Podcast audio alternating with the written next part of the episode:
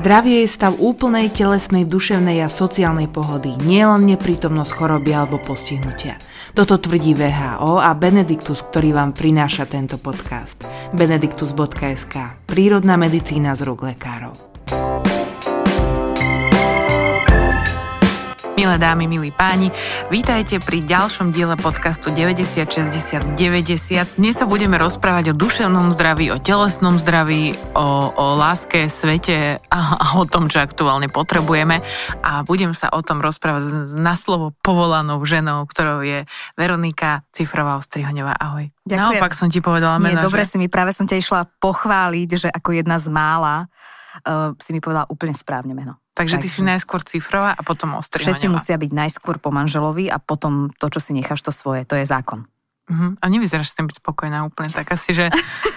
ja Tam to... som sa nahnevala na tú pani, keď mi to povedala. Vieš čo, mňa ona odhovárala všeobecne, že aby som si nedávala dve priezviska, keď som tam bola, takže ja som tak akože odchádzala, že v zásade dobre.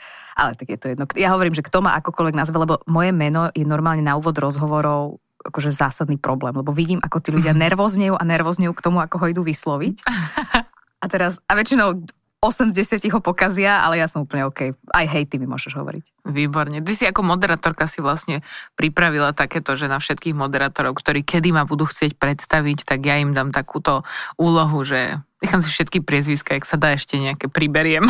Možno sa ešte vydám raz a vieš, dám si tam tretie. Áno, vidíš to. A necháš si aj po bývalom mužovi všetky, všetky, kompletne všetky. Nech vidia, čo som stihla. Počuj, ja som veľmi rada, že si prišla. Mm, ja mám v tejto sérii podcastu dosť veľa štihlých ľudí, poviem to tak, ako to je. A je to dosť uh, odlišné od tej prvej série. Ale mám tu štihlých ľudí, ktorí majú taký nejaký rozvetvenejší názor uh, na život, na svet, na ceulitidy a tak ďalej. A to viem, že ty máš. A som veľmi rada, že si tu. Všimla som si ťa pri jednej kauze, ktorá sa týkala Sales Buckingham. Ak si to na to spomínaš, ty si sa k tomu veľmi tak otvorene vyjadrovala, som bola taká vtedy hrdá ešte v Kisuci, že je dobré. Myslím, že to bolo... Ne, teraz si nespomeniem už dátumovo, ja to radím do tých treťohôr mojich uh, životných. A vlastne Sales tam vykúkla celulitida, a roznesli to všetky bulvárne médiá. A ty sa k tomu tak úžasne vyjadrila. Viem, že ten príspevok končil, že ja mám tiež, ak máte niekto záujem, pošlem vám to. A to sa mi veľmi páčilo, že ty nemáš problém si priznať e, nejaké svoje nedostatky. Áno, na úvod poviem, že ja som sa sama pozvala do tohto podcastu, aby teda poslucháči a posluchačky vedeli, a, ale som veľmi rada, že som tu nemám, lebo ja mám veľa nedostatkov a ja si myslím, že všetci ich máme a čím viac sa o ne budeme deliť a možno to hovoriť aj s nejakým žartom, lebo zase kto je dokonalý? Možno sú takí ľudia fyzicky, ja neviem, ale mňa to baví vidieť uh, také veci. A teraz si hovorila, že štíhli ľudia, no mňa si zachytila akurát, že v úvode 5. mesiaca tehotenstva, takže neviem úplne, že dokedy sa to dá takto, dokedy to budeš môcť takto klasifikovať.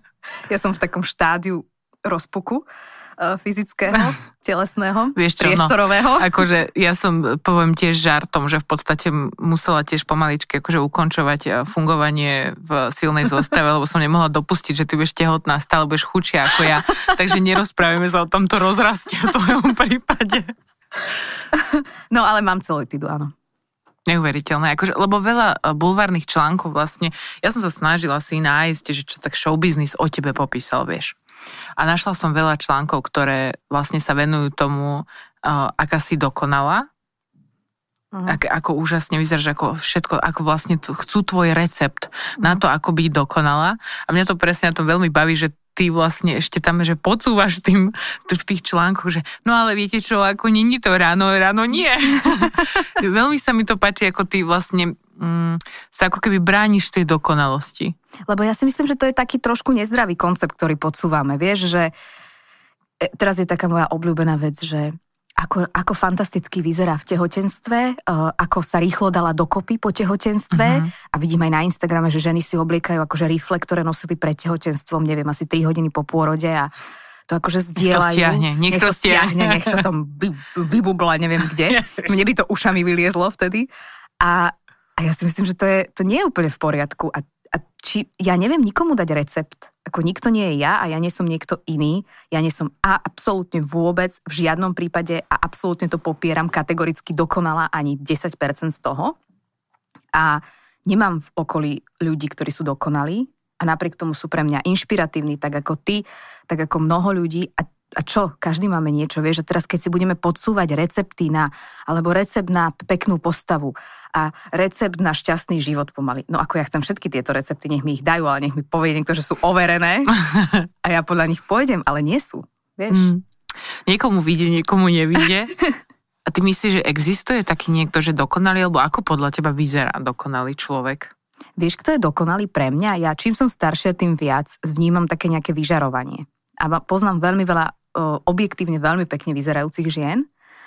A veľa z nich nevyžaruje na mňa tú svoju krásu až tak, pretože cíti, že sú vnútorne nie úplne usporiadané s tým, buď ako vyzerajú, alebo ako majú veci v živote, to sú rôzne veci. Myslím si, že do istej miery k ním aj ja patrím, že mm, že keď e, sa aj pekne oblečiem a pekne ma upravia a mám taký pocit, že by som mala byť na 100%, tak si myslím, že keď by som bola trošičku ešte spokojnejšia sama vo svojom tele, tak by som bola aj krajšia v tom celom svojom nejakom vyžarovaní a pracujem na tom, lebo ja aj preto mám rada takéto počiny, ako je tento a zároveň mám rada tú debatu, pretože ja som mala naozaj akože veľký problém s tým, ako vyzerám a najmä teda so svojou postavou s tým, aký mám nos, to prišlo až keď som bola v showbiznise, alebo teda nejak v tejto práci. Ale uh, ja som si nikdy, ne, ja som nikdy nemala pocit, že som nejaká ako veľká kočka, alebo že teraz uh, by som sa mala ísť niekde vystaviť do múzea. Ja len pripomeniem, že sedí tu Veronika Cifrová Ostrihoňová. Prisahám, že to tak bolo a môj muž ma poznal v tom období, kedy som, kedy som naozaj mala na, ako vážny problém s tým, ako vyzerám. Strašne som sa spochybňovala, uh, nezdravo som fungovala, nezdravo som jedla, nejedla, eh, veľa cvičila, proste ja si pamätám tie momenty a ja som nemala 15. Ja som mala 21 rokov, 20-21 rokov a bola som na vysokej škole a práve, a žila som v New Yorku. A muža som, frajera vtedy som mala už tu a teraz vlastne si žila také dva životy, že on bol tu, ja som úplne nevedela, čo sa tu deje, ja som bola v tom New Yorku, kde je teda všetkého veľa, všetci sú aj krásni, aj hrozní, aj, aj rôzni, ale tak som si povedala, že ja teda idem sa seba zdokonaľovať. A až som sa dostala do momentu, že jednoducho, akože bolo mi zle. Som sa ocitla mm. u psychiatričky a musela som sa s ňou na tú tému rozprávať a musela som vedome začať pracovať na tom, že e, ako nejak vyzerám a ani si nepridám 20 cm na výšku a ani e, si niektoré veci neviem upraviť. Takže ja vôbec, vôbec, preto ja skôr sa viem stotožniť vždy, keď niekto hovorí o tých svojich neistotách, lebo ich mám. A vtedy si uvedomujem, že aby som sa vrátila dlho, hovorím obkulkou k tomu úvodu, že, že keď žena je taká uzrozumená sama so sebou, tak je oveľa krajšia. A to jednoducho ide z nej, to ide z držania tela, to ide z komunikácie, to ide z také nejakej láskavosti, z takého nejakého vnútorného úsmevu a nemusí vyzerať ako čičolína. Uh-huh. Zaujímavé obdobie. Nie, aj to, aj to, to ma zaskočilo. To je talianská pornoherečka. Uú, wow, to si nájdem potom. Ale mne, Spýtaj sa partnera. Úprimne ma celkom zaskočilo, že vlastne ty si, ty si prešla takým tým obdobím, kde to teda evidentne muselo byť ťažké, keď si vlastne musela vyhľadať pomoc a zamýšľala si sa... Zamýšľala si sa nad tým, že kde to začalo, alebo že čo to spôsobilo u teba? Prišla si na to vlastne? myslím si, že som na to prišla, lebo to chcelo roky nejakého seba poznávania a dokonca si ani nemyslím, že je také jednoduché povedať, či to bolo taká diagnoza alebo onaká, či to bola anorexia, bulimia, či to bola nejaká ortorexia, nejaká posadnutosť sebou. Nemyslím si, že tam bolo úplne jedna z týchto vecí, že to bola naozaj kombinácia toho. Poprvé ja som, myslím si, že povaha, ktorá je pomerne perfekcionistická a bola som k tomu vedená od malička. A a tak ako to, aký sme múdri z matematiky, je do obrovskej miery odrazom toho, v čom sme vyrastali, tak ja si myslím, že aj náš sebaobraz je do veľkej miery odrazom toho, v čom sme vyrastali a ja som bola takéto baculaté dieťa vždy. Vieš? Nemyslíš že, vážne. Fakt. Ja som bola, môžem ti raz ukázať fotky, máme, máme moji rodičia ma raz dali namalovať, milé od nich, keď som mala asi 10 rokov alebo 11. Dodnes tá, to, to, to dielo, veľ dielo, namiesto toho, aby vyselo v mome, tak vysí u mojich rodičov v dome a môj muž vždy, keď je okolo, tak si hovorí, že fúha, že dobre, dúfam, že tá Sára bude po mne. No. On, oni tie dali normálne, že zväčšiť na obraz. Ja, ja som myslela, že na tvár niečo namaloval. Nie, dali ma akože namalovať na tak obraz. To, uh-huh. to vtedy mali takú nejakú, neviem, aj mňa, aj moju sestru, len moja sestra nevyzerala ako ja. A teraz tam ten obraz stále vysí, ja si tak hovorím, že fú. No, čiže ja som bola vlastne baculatá a ľudia na to upozorňovali. Vieš, či už spolužiaci ti to vedia dať e, nejakým spôsobom najavo, Uh, myslím si, že v dobrom, a myslím to absolútne v dobrom, ale aj napríklad moja rodina, um, mm-hmm.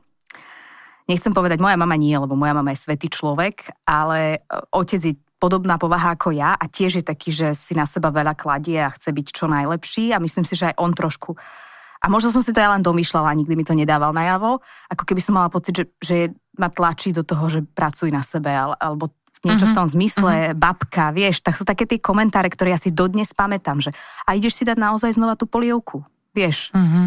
A to sú veci, ktoré ja viem, že to mysleli s tou najväčšou láskou, ale mne sa to strašne poukladalo niekde do systému. Ja mám extrémne dobrú pamäť, čo je veľmi fajn v niečom, ale v niečom veľmi, veľmi zle. A, a myslím si, že to sa tak kumulovalo, až som prišla do obdobia, kde už som bola naozaj zodpovedná sama za seba a za ten svoj nejaký systém fungovania a zrazu som zistila, že sa v ňom topím, lebo, lebo vlastne mám tie očakávania od seba, mám to všetko, čo mám nahromadené z tej minulosti, aká by som mala byť. A ja som postupne teda, akože už som potom chudla, alebo ako sa to povie, že proste sa vy, vytiahneš hej. sa z toho. Mm-hmm. Vždy som, ja som napríklad mala prvá prsia v rámci triedy, akože mm-hmm. také, vieš, To to presunulo. presunulo. Čiže tam zase prišiel úplne iný ten moment, že tí chlapci zrazu boli takí, že no, ako dobré. A čo je teda ja, mne je dodnes nepríjemné, ja to ja neviem vôbec reagovať na takéto komentáre. A teda tá postava sa ako keby zrov, zrovnala, nechcem povedať, že zrovnala, ale proste už teda ne, nebola som ten prototyp tej baculatej dámy, ale, ale v hlave som bola. A v hlave som ňou dodnes, len to proste postupne s tým viem lepšie pracovať. Čiže ja si myslím, že u mňa to bolo veľmi silno zakorenené poprvé v povahe. Aj tá, tá psychiatrička, s ktorou som sedela, mi vlastne hovorila, že eh, keď sme nad tým trochu uvažovali, tak, tak sme sa vlastne dopatrali k tomu, že to je kombinácia povahy a kombinácia toho, v čom vyrastáš. Takže ja to vôbec mojim rodičom ani nikomu nedávam za vinu, lebo všetci to robili v tom najlepšom aby sme boli zdraví a spokojní a, a všetko toto, len proste vo mne sa to tak nejak nazbieralo a musela som si to v sebe nejak vyfiltrovať. Nie úplne najzdravším spôsobom. Zaujímavú myšlienku si povedal, lebo to sa veľa ľuďom stane aj tým, ktorí ako keby schudnú a zažijú obzvlášť toto, že zažijú to detstvo, nejak, nejakú tú školu a nejaké tie poznámky, ktoré fakt to si donesieš e, do dospelosti a vyskakuje ti to v najneuveriteľnejších momentoch že vlastne v mysli ostávajú tými neistými ľuďmi, na ktorých sú stále ešte nejaké očakávania, že budú lepší, že budú lepšie zvládať veci, že budú pritom lepšie vyzerať. No. Vieš, to sú veci, ktoré, ja napríklad som teraz teda druhýkrát tehotná a, a pamätám si to aj pri tom prvom tehotenstve a pamätám si to aj teraz. Som prišla do obchodu, sa mi to stalo tento týždeň a pani predavačka Mila, ktorú poznám dlho už, no ako, priberáte, priberáte, výborne a začala ma chytať za brucho. A mne logika veci hovorí, že ona to myslí akože v dobrom, že však si tehotná, máš sa zväčšovať, to dieťa rastie a celý tento. Ale ja aj tak pol dňa som z toho bola taká, že asi budem musieť chodiť do iných potravín. Proste, že ti to, že mi to ostáva, vieš, a hlava mi hovorí jedno a proste tá moja, tá, tá horšia časť mňa hovorí druhé a je to taký boj. Takže napriek tomu, napriek tomu, že hovoríš, že ako keby tie výroky od e, rodiny neboli myslené v zlom, čo úplne tomu rozumiem. Každý chce pre svoje dieťa, aby bolo úspešné a žiaľ Bohu žijeme v dobe, kedy tí štihlejší ľudia sú úspešnejší, ako keby je to taká značka kvality. že, povedala. že napriek tomu, ako keby keď počuješ nejakú poznámku o váhe dodnes, začneš byť taká akože trošku vystresovaná. Že... Absolútne. Vždy sa ma to dotkne. Uh, aj niekedy viac, niekedy menej či je to na váhu, či je to na teda napríklad moje poprsie, uh, alebo a možno niekedy aj v dobrom, ja stále to tak, ja stále hovorím, že pre mňa je najlepšie, keď sa k môjmu výzoru nikto nevyjadruje, lebo mm, keď mi niekto povie niekto, niečo pekné, tak si hovorím, že áno, tak ale možno to len teraz tak myslí a pritom reálne si to tak ani nie je a, a keď zase je to zlé, tak, tak mi to ostáva v hlave. Takže uh, ako hovorím, učím sa s tým robiť, mám 33 rokov, takže už, už určite je to India, ako keď som mala 25 a aj keď som mala 28. Myslím si, že paradoxne to dieťa mi v tom pomáha, že, že sama sa pristihnem pri tom, že napríklad chce jesť čokoládu a namiesto, aby som povedala, nie, no tak čokoláda nie je najzdravšia potravina bez ohľadu na to, či z nej priberieš alebo schudneš, tak poviem, že ale to z toho ti narastie brúško som povedala asi raz alebo dvakrát Sáre. Potom som sa skoro prefackala pred zrkadlom, mm. lebo to boli presne tie veci, ktoré som ja počúvala. A, a a nechcem to posúvať ďalej. Ja ju chcem viesť presne k tomu, že má je zdravo a treba sa hýbať a všetko toto, lebo mne je to vlastné, lebo som si to nejak za- zabetonovala v sebe. Ale nechcem, aby musela prejsť takú cestu, ako som prešla ja k tomu. Takže stále to mám taký nejaký boj vnútorný, alebo nejakú takú, nechcem povedať boj, aby som to neposilňovala, ale taký nejaký svoju cestu, ktorú, ktorú zdolávam. Podľa mňa to slovo boj vôbec nie je zlé, mm-hmm. lebo my ženy, uh, my ženy či, či viac poznačené menej, ale akože cez tie, cez tie všetky cykly, ktorými mesačne prechádzaš nálady a, a situácie, tak nie je podľa mňa úplne možné si zachovať nejakú akože spirituálne sebavedomie na 100% každý deň. To ja, to nedá. vidím, ja to vidím aj, veď sme spolu prežili všeličo v rámci aj silnej zostavy a tej nejakej reakcie verejnosti a mňa aj všetky napríklad komentáre, ktoré prišli na teba, sa dotkli priamo mňa, lebo ja som sa vedela úplne dať do tej pozície, že teraz niekto, niekto komentuje, hodnotí nejakú postavu. A, a vlastne žijeme v spoločnosti, kde to je úplne bežné. Kde, kde úplne je bežné to, že príde žena a primárne zhodnotíš, ako vyzerá a sekundárne to, či je to prezidentka Slovenskej republiky, alebo je to šéfka Európskej komisie, alebo je to neviem aká profesorka. A, a zase, sama sa pri tom niekedy pristihnem. Zviem, že to čo má na sebe. A pri, kedy som si pri Hegerovi povedala, že to čo má na sebe. No ako mal dosť blbý účes počas druhej vlny pandémie, ale potom sa dalo strihať, takže... No, no. akože... Na modlitebnú Rieši sa to. Pozdravujeme ale... pána premiéra, tak teraz podľa mňa sa správa úžasne v tejto ukrajinskej kríze. Áno, áno, treba povedať. Takže... Vieš čo, je to, toto je ďalšia vec, ktorá je veľmi paradoxná, že ženy um, nielen, že sú ako keby často odsudzované, ako vyzerajú, ale že sa vôbec pozeráme na to, ako vyzerajú. Ten, ten prapôvodný problém toho, že vlastne ten tvoj výzor je tvojou nejakou charakterovou črtou. A dosť veľa vecí tomu stále pomáha. Vieš, ja som vždy čakala, že sa akože od toho budeme pomaličky posúvať, že jak v stredoveku, keď si králi vyberali svoje ženy podľa toho, jak veľmi majú stiahnutý korze, to som chápala, ale že proste dodnes ideme v rámci aj sociálnych médií, aj televízie stále touto cestou, len to robíme tak ako, že už sme sa na tom dohodli, tak potichšie to budeme mm, robiť. Mm.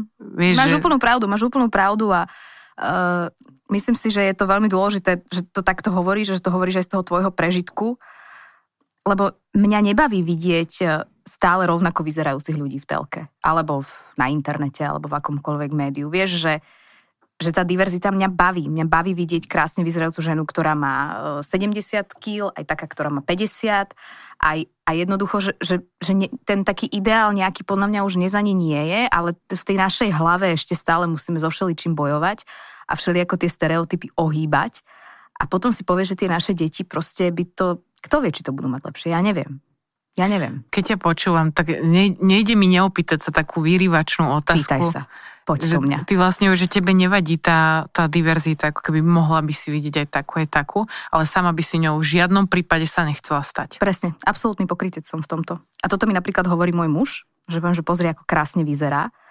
A e, žena, ktorá je akokoľvek plnšia, a pri sebe riešim tieto veci. Riešim ich naozaj, ako musím sa zase trošku, poch- riešim ich o mnoho menej. A videla som to zase, to tehotenstvo bolo zaujímavé, lebo ja som v 9. mesiaci nakrúcala videá na YouTube ja mám video s tvojim partnerom, uh, Teom, Áno. kde robíme grillovaný sír, sendvič a ja vyzerám, že som zjedla najprv Tea a potom ten grillovaný sendvič. A ja to, potom som to ex post pozerala a ja si hovorím, že prečo mi niekto nepovedal, že už naozaj. A potom mám, že surová cerka, to je baba, ktorá má podľa 45 kg a 1,80 m a stojí vedľa mňa v tej kuchyni a ja som jak taký. A, a mne, sa to, mne to vôbec nie, ja som si hovorila, že ešte, že jak pekne vyzerám. Takže ako posunula som sa v tomto, že som sa, ja som sa sama v sebe vtedy páčila. Ja som sa bála, keď som otehotnela tým, že mám za sebou ten, ten mentálny stav, ktorý mám, čo sa týka tela, takže ako budem vnímať to meniace sa telo a tie pribúdajúce kilogramy a celá vlastne, to, všetko sa to na chvíľu posunie niekam úplne inám, viac na juh. A, a ja som bola celkom prekvapená, že ja som sa sama sebe páčila. Takže som v tomto trošičku akože už ďalej, ale máš pravdu absolútne, že ja chcem vidieť diverzitu, ale u seba ako keby tú diverzitu potláčam, alebo sa snažím mm, vrátiť na ten čas, kedy som mala 20 rokov a proste o 5 kg menej. Hej. Ale veď zase je to akože rozhodnutie každého človeka práve Ale o tom nie, ja si to myslím, je, že vieš. treba o tom hovoriť, že, že to je presne tá taká diskrepancia medzi tým, čo dávaš na vonok A čo sa mne, a mne sa to reálne páči, lebo naozaj koľkokrát poviem, že tá žena vyzerá fantasticky a môj muž povie, že a keby si ty mala akože o 5 kg viac, tak riešiš to, že máš o 5 kg viac. Vieš, že, že jednoducho tak, je to taká strašne ťažká práca a podľa mňa sa nechcem vyhovárať, ale naozaj na tie ženy je taký tlak vyvíjaný, že to je zase, že tá rozumná sféra mi hovorí, že je to pekné a je to pekné, bolo by to pekné aj na tebe. A tá druhá si hovorí, no dobre, tam je to, ale ty nie, ty sa drž toho, ako keď si mala 20 rokov, koľko si mala, vieš. Mm-hmm. A to nikto nemladne, ako bohužiaľ.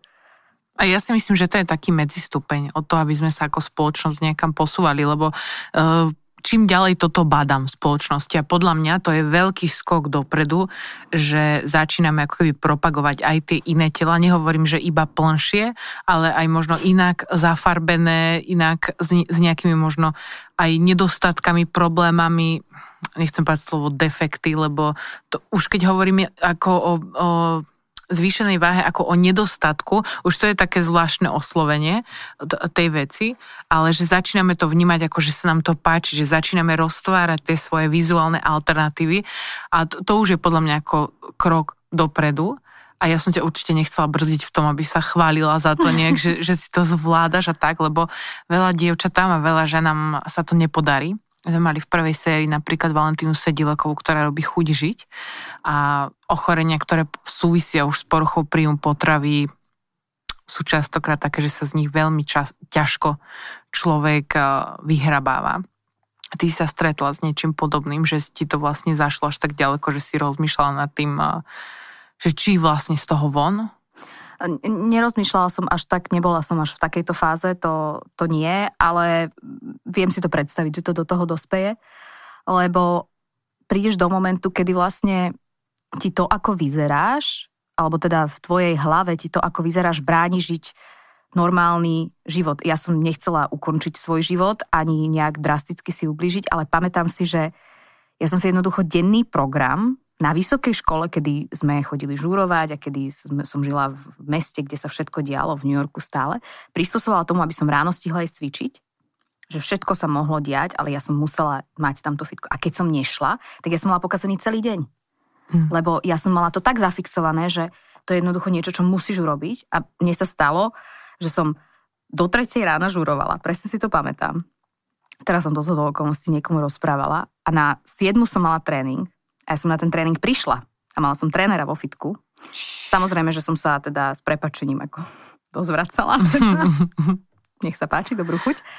Uh, on na mňa začal vrieskať, že prečo som tam, keď som spala 3 hodiny a proste žurovala. A ja, že no lebo veď ako musím. A on mm-hmm. mi hovorí, že a pra, presne si pamätám, že mi hovorí, že v tomto momente vieš, že s tebou niečo nie je v poriadku a že, že my by sme mali prestať trénovať a ty by si mala začať chodiť niekde inde sa rozprávať, lebo nemôžeš sa dotlačiť až do takého krču, že jednoducho si povieš, že ideš tam, aj keby, aj keby čo bolo, aj keby si tam mala zomrieť. Takže nehovorím, že to bolo, ne, ne, nikdy by som si nedovolila porovnávať sa s tými naozaj vážnymi stavmi, lebo to trvalo res, našťastie relatívne krátko. A relatívne rýchlo som to začala riešiť pod vplyvom práve tej rodiny a práve môjho partnera. Ale viem, že mi to proste v nejakom bode mi to zabraňovalo a myslím si, že toto Valentína presne niekde hovorila, že keď to zaoberanie sa tvojou postavou ti natoľko zaberá mozog, že ti zabraňuje vlastne žiť ten bežný život, tak už je zle, tak ja som v tejto fáze bola. Ďakujem ti veľmi za tento konkrétny príklad. Hm. Lebo podľa mňa je veľmi dôležitý a ja sama mám niekoľko známych, ktoré to bežne robia. Hej, že vôbec nesledujú ten svoj rytmus tela alebo to, čo to telo potrebuje, ale ako keby vzhľadom na to, že nie sú psychicky v poriadku, si povedali, že toto moje telo bude potrebovať a potom bude vyzerať takto. A asi to najrozumnejšie je počúvať aj tú dušu, aj to telo nejak tak nárovnako. Ja tiež nehovorím, že som v tom úplne najlepšia, ja počúvam dušu, telo tak akože v pozadí niekde. mňa zaujíma na tom, eh, vlastne na tej výške a na tomto celom, že ty si študovala v zahraničí, ty, ty si študovala v Paríži. A potom v New Yorku. A v New Yorku. A vlastne išla si zo Slovenska, kde niečo, niečo s postavou, ľuďom sa to až tak nepáčilo, že si bola buclata a tak ďalej, ale potom si išla do miest, ktoré podľa mňa, že tak žijú, hrajú farbami, ľuďmi a veľa ľuďom sa tam ako keby zmení to zmýšľanie trochu. Vieš, že napríklad Evelyn, ktorá tiež u nás sedela, tak hovorila, že vlastne ona došla z tej Ameriky do, na Slovensko naspäť. Pri brata ona nechápala, že čo sa tu deje, že prečo ľudia za to nadávajú, že tam je vlastne tá mentalita inak. Áno, no tak uh, ja som, vieš, ja som prišla do... Ja už som prišla vo fáze, kedy ja už som akože objektívne nebola baculatá, ale v hlave si jednoducho stále to jedno a mne lichotili samozrejme ľudia a v New Yorku, vieš, keď chodíš do tých a teraz to vyznie hrozne, ale tam, si ťa, tam, kde ťa posadia v reštaurácii, znamená, že keď si pekná, tak ťa dajú dopredu a keď akože to horšie, tak ťa zahrabu niekde dozadu. Sú také, sú také podniky v New Yorku a viem, že aj v Paríži a tak.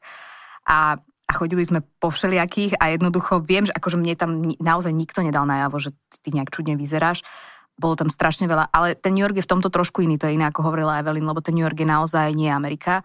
Tam je strašne veľa Európanov, Aziatov a nesmierne veľa napríklad toho modelingového sveta tam sídli, e, toho herec, pokusy o herectvo sveta, čiže naozaj ja som sa stretávala skôr že s krásnymi ženami, a menej ako s, s, s nejakými bežnými, priemernými ženami, medzi ktoré som sa aj ja radila.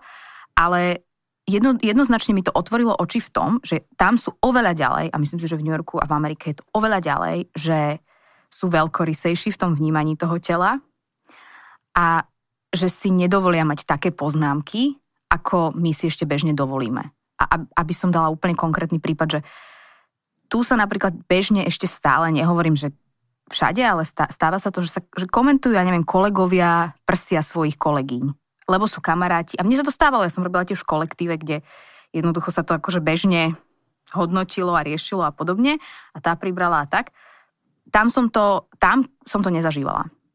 Že naozaj to už by musela byť neviem aká spoločnosť. Nikdy sa mi to nestalo, že tam to komentovanie toho zovňajšku je menej podľa mňa roz, roz, rozpači, teda rozložené v spoločnosti ako u nás.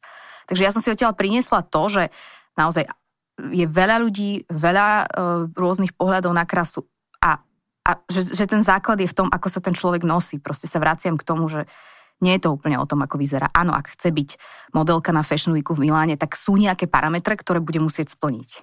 Ale pokiaľ si bežný človek, ktorý chce fungovať, tak, tak je hrozne to o tom, ako, ako si nastavený. A ja mám napríklad najlepšiu kamarátku z New Yorku, ktorá je pôvodom z Tajvanu, ale žije v Amerike celý život a teraz robí hlavnú šéfku PR pre Moskino, pre, pre značku, ktorá je celosvetovo módna značka rozšírená.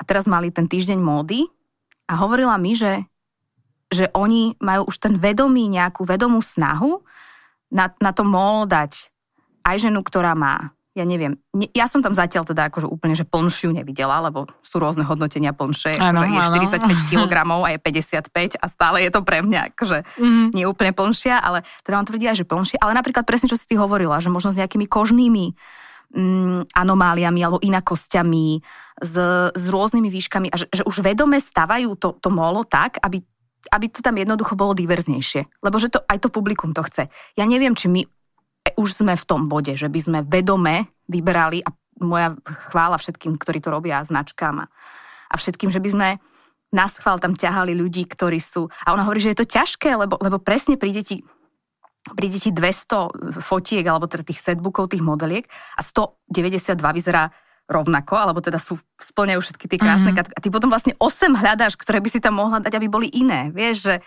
že my ešte tak podľa mňa tu tú inakosť až tak vidieť nechceme. Alebo teda neviem, či dávame až takú snahu tomu, aby, aby sme ju videli. Otázka je aj to, že či tá inakosť sa cíti na to, aby bola ako keby prijatá mm. a ukázaná. Vieš, že naozaj, že ide aj o to, že ako pripraviť to prostredie preto, aby to bolo prijaté. A ja si myslím, že to, čo si hovorila s tým Slovenskom, že napríklad tu sa fakt komentujú ešte tieto veci medzi kamarátmi, hm, v krčme už aj nehovorí medzi kolegovcami. Ale áno, že zober si, že medzi kamarátmi. No. Medzi kamarátmi, že zase ja tu dneska mám akože úprimnú tabletku som si dal. Ale pichli sme jej pichli, sérum pravdy. Pichli ste mi sérum pravdy. Mám takého známeho a zo srandy sme si niečo písali. No, ja neviem ani, či to môžem povedať. A, a uh, o tom, že staršie ženy, mladšie ženy a tak akože ha, ha, ha, ha, ha a potom on, že no tak ty už sa k tomu nevyjadruj, lebo ty už máš tie lajdáky, akože teda prsia, ktoré ako veď odkojili 19 mesiacov, ja akože nehovorím si, že by som A to je úžasné, nestále hovorím, lajdaky to sú prosia, ktoré ti prekryjú ostatné nedostatky postavy. Celulity chvíľu ti budú prekrývať. Takže ešte chvíľu.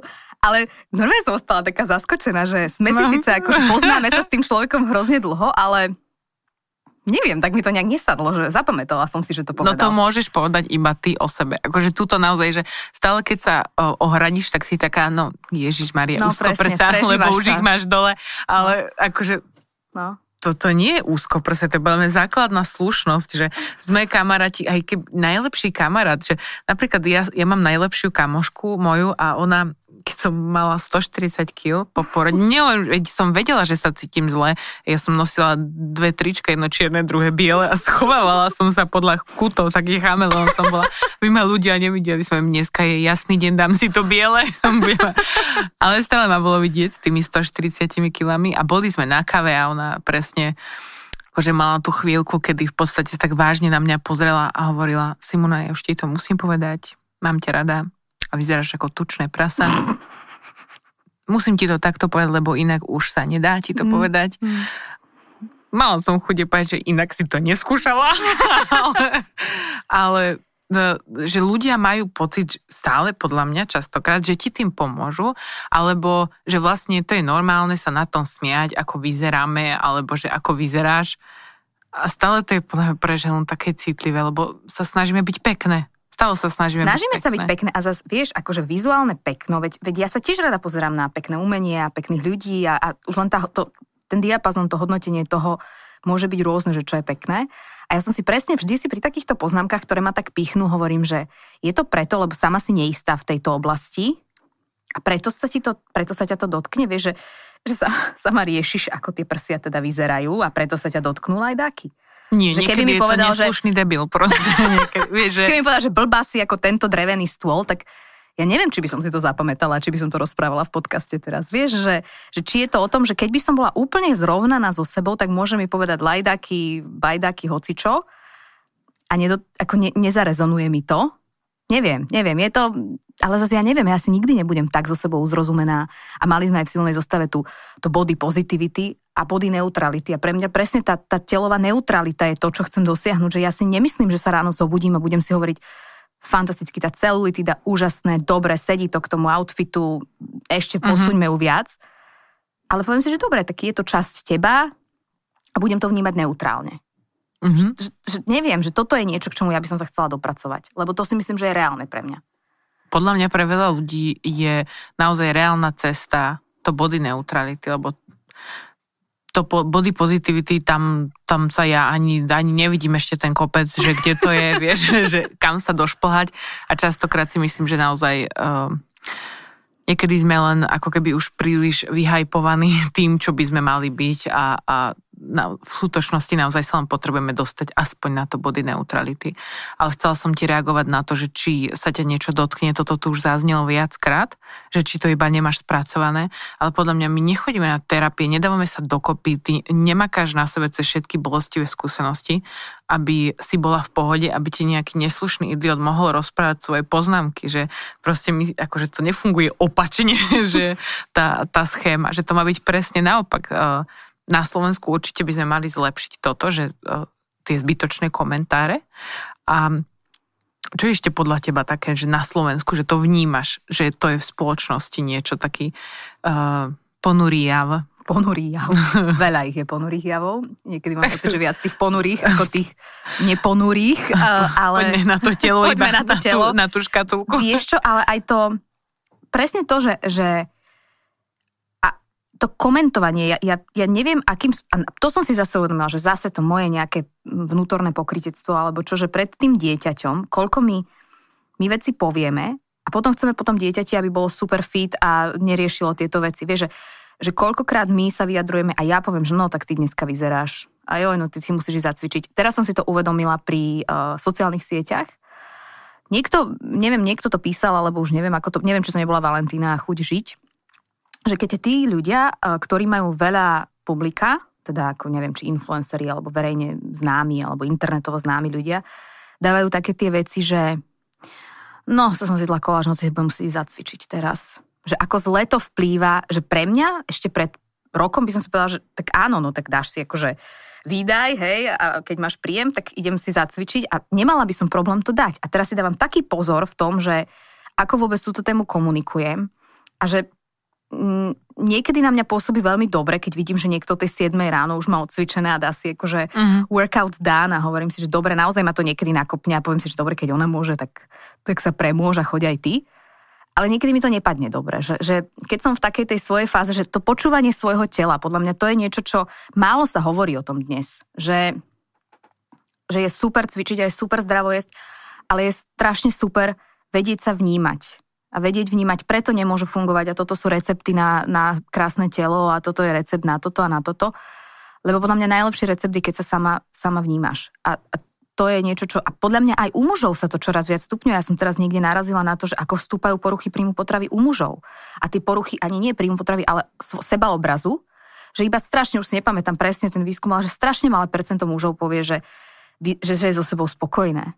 Že už aj na nich je ten tlak vyvíjaný, že keď si myslíme, že mám dceru, budem toto musieť riešiť, no budeme to musieť riešiť asi aj s tým chalanom. Lebo buď bude príliš štíhly, alebo príliš nízky, alebo neviem aký. Vyšportovaný. Príliš aby vyšportovaný. nemal prepadnutý hrudník. A, a tu krátke, a to vidím, a takisto zase to vidím na tých sociálnych sieťach. No ja mám také akože chudé nohy oproti zvyšku tela, chlapi hovoria, vieš, že Čiže aj takéto tieto úplne, úplne nevinné poznámky a naozaj nevinné poznámky z hľadiska tých, ktorí ich robia, môžu robiť zle že ja si myslím, že taká nejaká výchova k tomu, ako, ako pôsobiť na iných a ako fungovať aj v tej rodine alebo s tými deťmi alebo kdekoľvek ešte u nás je veľmi, veľmi v plienkach. Vieš, že ako sa učíme o tom, ja neviem, možno dúfam, nejakej mediálnej gramotnosti a nejakej slušnému správaniu sa v spoločnosti, tak, tak práca s tým sebaobrazom a práca s tým, čo dávame von, či si influencer alebo si proste bežný človek, ktorý robí niečo úplne iné, nehovorím teda, že influencer nie je bežný človek, tak jednoducho, že nestrieľať také tie veci, čo máme naučené 100 rokov. Vieš, že... Má to dôsledky. A aj na mužov. Fakt aj na mužov. Určite, že... áno, ja tomu verím. Ja som si všimla, že už aj môj muž začína, už má teda takú po 40 a on vždy bol, že extra štíhly. On nikdy nevedel pochopiť napríklad tieto moje porivy mentálne, aj keď sa veľmi snažil, lebo on bol vždy takýto, že vychrtlý chlapec, ktorý zjedol 8 rožkov na raňajky, potom išiel behať, vieš, že ho volali Kostra a on mhm. potom šikanoval deti v škole, proste, že úplne iný moment ako ja. A on minule začal riešiť, že teda, že pribral alebo niečo, alebo že nepláva už toľko, ako plávala, že teda to telo sa samozrejme tiež nejak upravuje a ja mu hovorím tak v dobrom, že podľa mňa sú ti trochu tesné tie gate. No a, a ja som si myslela, že on sa na tom bude smiať. On to ešte o dva týždne vytiahol hmm. a videla som, že, že no, nehovorím, že sa ho to dotklo, to zase ako nie, ale ale rezonovalo mu to. A hovorím si, že aha, no mala som to inak povedať. Ako aj tak si myslím, že sú mu tie gate tesné, takže akože v nejakom bode som to proste musela riešiť, vieš, ale, ale proste bola som necitlivá aj voči nemu. Mm. Myslím si, že fakt tie deti, čo si spomenula, si, sú veľmi dobrým zrkadlom toho, čo, čo povieme a čo sa nám naspäť vráti. A aj takým tým hm, vykričníkom toho, že keď niečo tebe niekto povie, tak ty to nejako vnímaš. Aj keby tebe e, povedal manžel alebo partner, že tie rifle sú ti nejaké tesné, tak, tak z toho môže, môže byť z toho aj rozvod, seriózne. aj vražda. A ako keby, že treba sa pozrieť na to možno aj tak, že aj ten druhý to tak vníma a v tejto dobe naozaj aj muži, úplne rovnako citlivo podľa mňa. A tie deti nám to dávajú naozaj vedieť, lebo ja to tiež vidím na Damianovi, že ja, keď uh, tu rozprávam body positivity a hovorím si, že ako je úžasne toho môjho syna dovediem, aby on presne vedel, takto sa treba správať. A vlastne on potom niekde medzi tým ma vidí, a maminka zase je na diete, a maminka mm-hmm. tu chudera spotená pred nejakým Janým Landlom, nevie už ani sa nadýchnuť a zrazu sa stalo asi dva mesiace dozadu, že sa tak na mňa Dámko pozera a hovorí, že no mama, ideme cvičiť, treba ti schudnúť. A že, no. A, a, a bola logická cesta k tejto situácii. A bola som to ja. A to je presne to zrkadlo ostatných a, a tých detí hlavne, lebo tie sú fakt jak nepopísaný papier, čisté zrkadlo, ktoré ti dáva vedieť ako to funguje ďalej do sveta, keď si influencer zavesí, že no ja teraz jem 1200 kalórií na deň a to mi bohate stačí, mm. jedno jablčko, kúsok hermelínu a na večeru a odpadnúť. A, a vyskúšajte to tiež, je to perfektné. Že to fakt, to nefunguje na všetkých rovnako. No a je to nebezpečné hlavne. A, a teraz som videla zase niekde na, tom, na tej sociálnej sieti, že ako veľmi sa staráme o svoje telo, ako málo sa staráme o svoju dušu.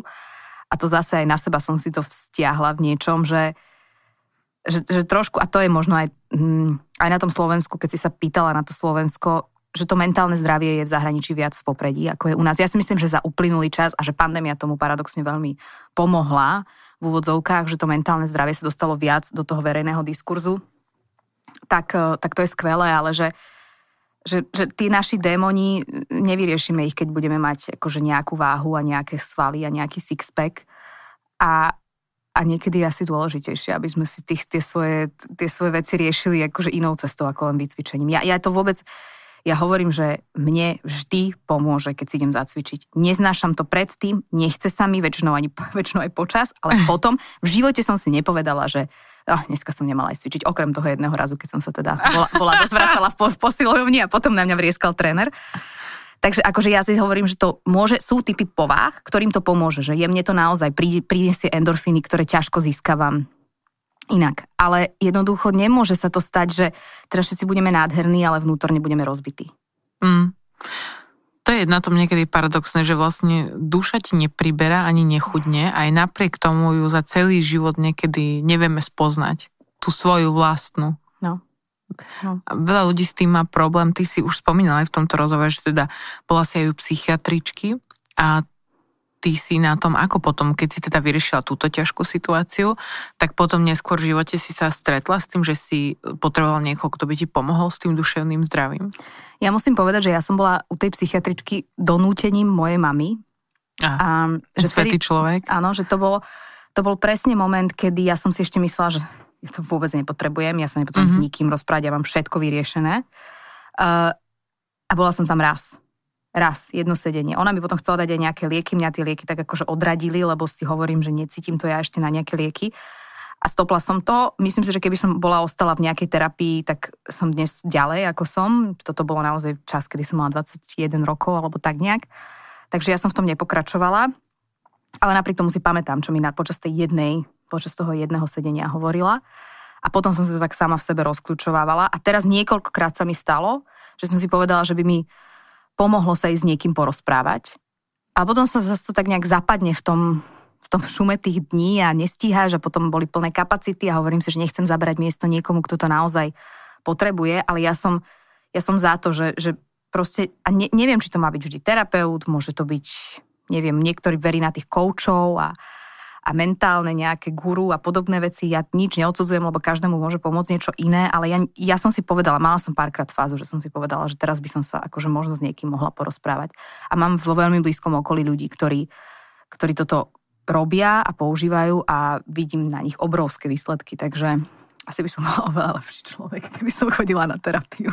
Vieš, je to podľa mňa tiež tak Jo, bol by som veľa lepší človek. ja si úžasný človek. Terapia už je len také akože poprášiť práškovým cukrom. Lebo akože ja som, keď som bola aj na terapii, som bola, tak som to vždy brala skôr tak, že seba rozvoj, nie že že veľakrát sa to skloňuje, že no tam pôjdem až ja, až keď tu budem potrebovať, lebo teraz sú tam iní, čo to potrebujú. Ale paradoxne, že tam treba ísť ako keď ideš predčasne na pedikúru. Mm-hmm. Že je to dobré opatrenie, vždy to je dobré opatrenie. Uh-huh. A je to ako, že cítiš sa lepšie, fakt, aj keď to nikto nevidí, iba ty to vieš a cítiš sa fakt lepšie. A ja fakt od začiatku som to vnímala ako seba rozvoj, ale máš pravdu, sú aj ľudia, ktorí to že vážne potrebujú a preto aj tento podcast je v spolupráci s IPčkom, kde, kde je linka, kde sú ľudia a oni vedia počúvať a dokonca sú v tom aj školení. A môže tam zavolať ten, kto má problém alebo ten, kto by ho chcel nejako riešiť, aj ten, kto ešte nevie, či má problém. Pod týmto podcastom v linkoch nájdete aj spôsoby, ako IPčku pomôcť. Tento podcast je na to určený, v skratke zbierajú peniažky, by tam mohli mať jedného človeka ešte navyše. Takže ako sme už v jednej časti spomínali, pošlite im peniažky a potom zavolajte, to je vlastne, to funguje také predplatné. za to. Tak aspoň si zvyknite na ten princíp, ako funguje terapia na Slovensku, lebo tu máme extrémny problém s nedostatkom terapeutov. Um, a vlastne sme s tým asi nikdy nerátali, že na Slovensku budeme e, riešiť duševné zdravie. Že, že tu dajte psychiatra, v podstate, keď bude zle, dáme tabletky, ale že ako keby tá prevencia, ako si je spomínala, že v tom zahraničí je to také no, tam normálnejšie. svojho terapeuta. Tam už keď nemáš terapeuta, tak podľa mňa niečo sa deje s tebou. Presne, ale to mm-hmm. je to, mhm. čo si ty povedala, že to sú tie dve vnímania. Ten sebarozvojové vnímanie toho, tej terapie a to ako keby riešenie problému, nejakého hasenia, nejakého akutného problému. A u nás je to ešte stále také, že a ja to mám niekde v tých škatulkách ešte, takže dobre, keď bude veľmi zlé, tak vtedy. Ale možno práve vtedy, presne ako si povedala, ako keď už tá pedikúra je taká, že ti trčia nechty z, už tak no. pánok, hej, tak A častokrát ideš na seba rozvoj a zistíš, že máš akutný problém. No, toho sa bojím. Ja som tak, ja som tak prišla, no, že vlastne že sa... odídem s takým listom veci, čo je vlastne zle. Ej, ale väčšinou to funguje fakt tak, že ti ten človek pomôže upratovať. Čo je naozaj fajn, fajn, veľmi fajn. Ty si v jednom článku pre ženy v meste dokonca, tak to som ja išla do archívov, napísal o jednej zaujímavej štúdii, napísal si tam, že vlastne čo sa týka nejakého rebríčka sebavedomia, tak Slovenky sú takmer predposledné, za, in, za nimi sú viac menej Ukrajinky a že ženy majú percentil toho sebavedomia na 25% slovenské ženy a pričom francúzsky a talianky majú niekde na 80%. Takto pomaličky k záveru sa ťa opýtam. Čo sú dôvody nízkeho sebavedomia slovenských žien? Taká, vieš, akože ľahká otázka no, na záver. Pohode, mám minútu. No, myslím si, že je to práve tá práca s, v, v tom detstve, mm, že je to, že je to vplyv aj toho všetkého, čo je okolo nás. A ja nerada mám úplne to paušalizovanie, že a sociálne siete sú zlé, lebo takto vplývajú a magazíny, ktoré majú vyretušované mm, ženy sú zlé. Ja si myslím, že vo svojej podstate si robia svoju robotu, ale my niekedy ako dospelí alebo ako spoločnosť nerobíme tú robotu v tom vysvetľovaní. V tom vysvetľovaní toho, že toto je filter, tak takto človek nevyzerá v reáli a vysvetlí to tým deťom alebo aj tým mladým ľuďom. Ja sama, keď vidím niektoré ženy na Instagrame s tým filtrom, tak si hovorím, že je toto možné, že takto niekto vyzerá a potom si ho vyskúšam, ten filter na sebe a si mm. hovorím, že wow, akože mm. super, ale to nie som ja, vieš. Takže aj my musíme ako spoločnosť proste hovoriť o tom, že tá dokonalosť je nereálna. A my o tom nehovoríme dostatočne. To znamená, tie dievčatá potom sú podľa mňa stále sa porovnávajú, stále dostávajú tie impulzy od iných, že to ten vzhľad a teraz ty musíš, a dievča má hlavne vyzerať a chlapec teda nech niečo aj vie.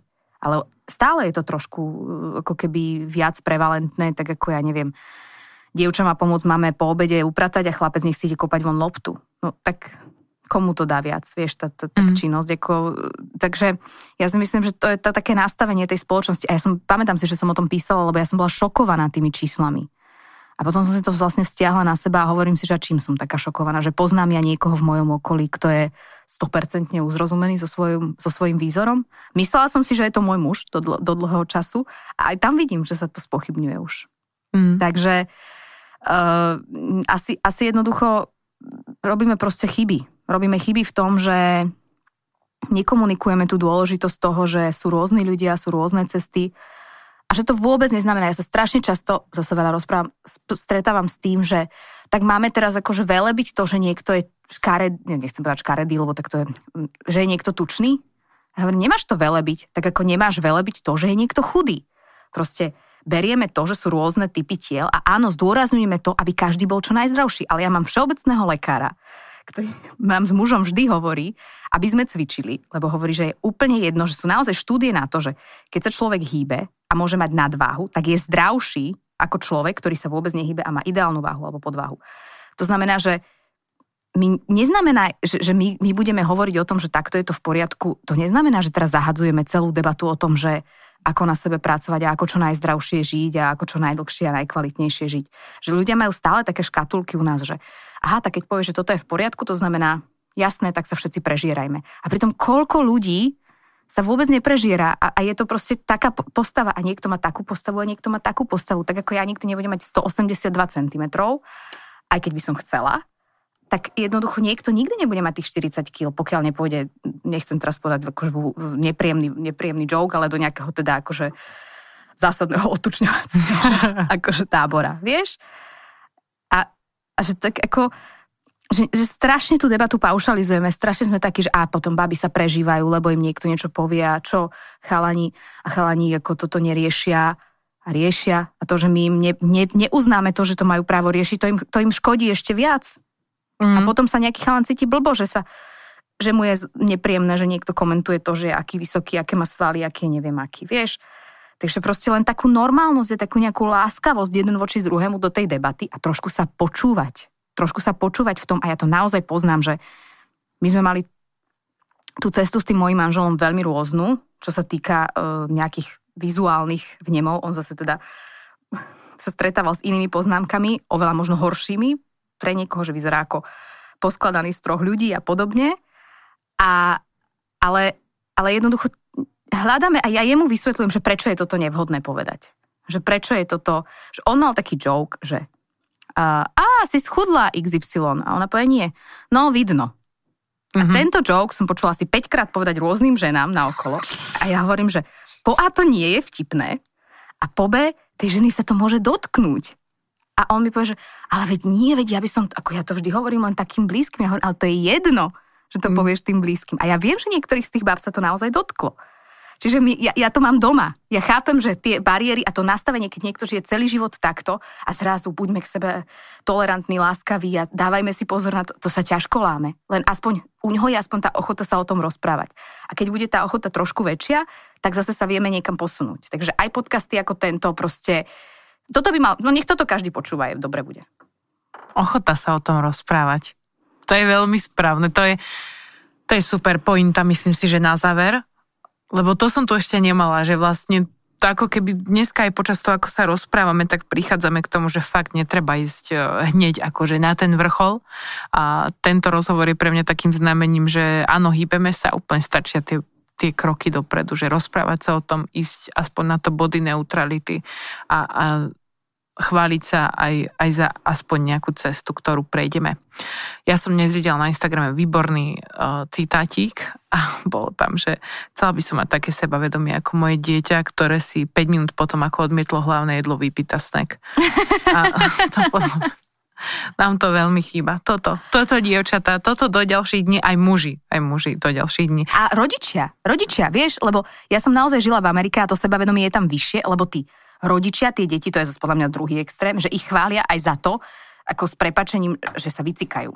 Mm-hmm. Nie len keď sa učia od plienok, ale vtedy to robím, chápem, my sme vtedy robili ovácie pri Sáre, ale vieš, že, že, že extrémne ich tak futrujú, ale potom to vidno. Že, a to sú možno tie rebríčky toho, že či je to škola, alebo rodičia, alebo rodina, blízky ľudia, to jedno, to okolie o, blízke, že nebojme sa pochváliť, nebojme si povedať, že super, a niekedy bude menej super, ale potom zase bude, bude super. Vieš, že, že to chválenie nie je o tom, ja som tiež vyrastala v tom, že no tak ak by si nebola pyšná, vieš, aby si si nemyslela mm. o sebe. Nie, myslíme si o sebe, myslíme si o sebe to dobré a potom si budeme viac myslieť aj o iných to dobré. A psychologicky to funguje, lebo pochvala funguje naozaj, že z výskumov 5 krát účinnejšie ako kritika. No. Takže máme záver, podľa mňa. E, si úžasná, úžasný podcast a úžasne vyzeráš. Tak aj ty, ty úžasne vyzeráš, si krásna. Ďakujem ti, že si tu tak krásne prišla, si autom aj si krásne zaparkovala. A ďakujem ti, že si bola Veronika Cifrová Ostrihoňová. Ďakujem za pozvanie. Čaute.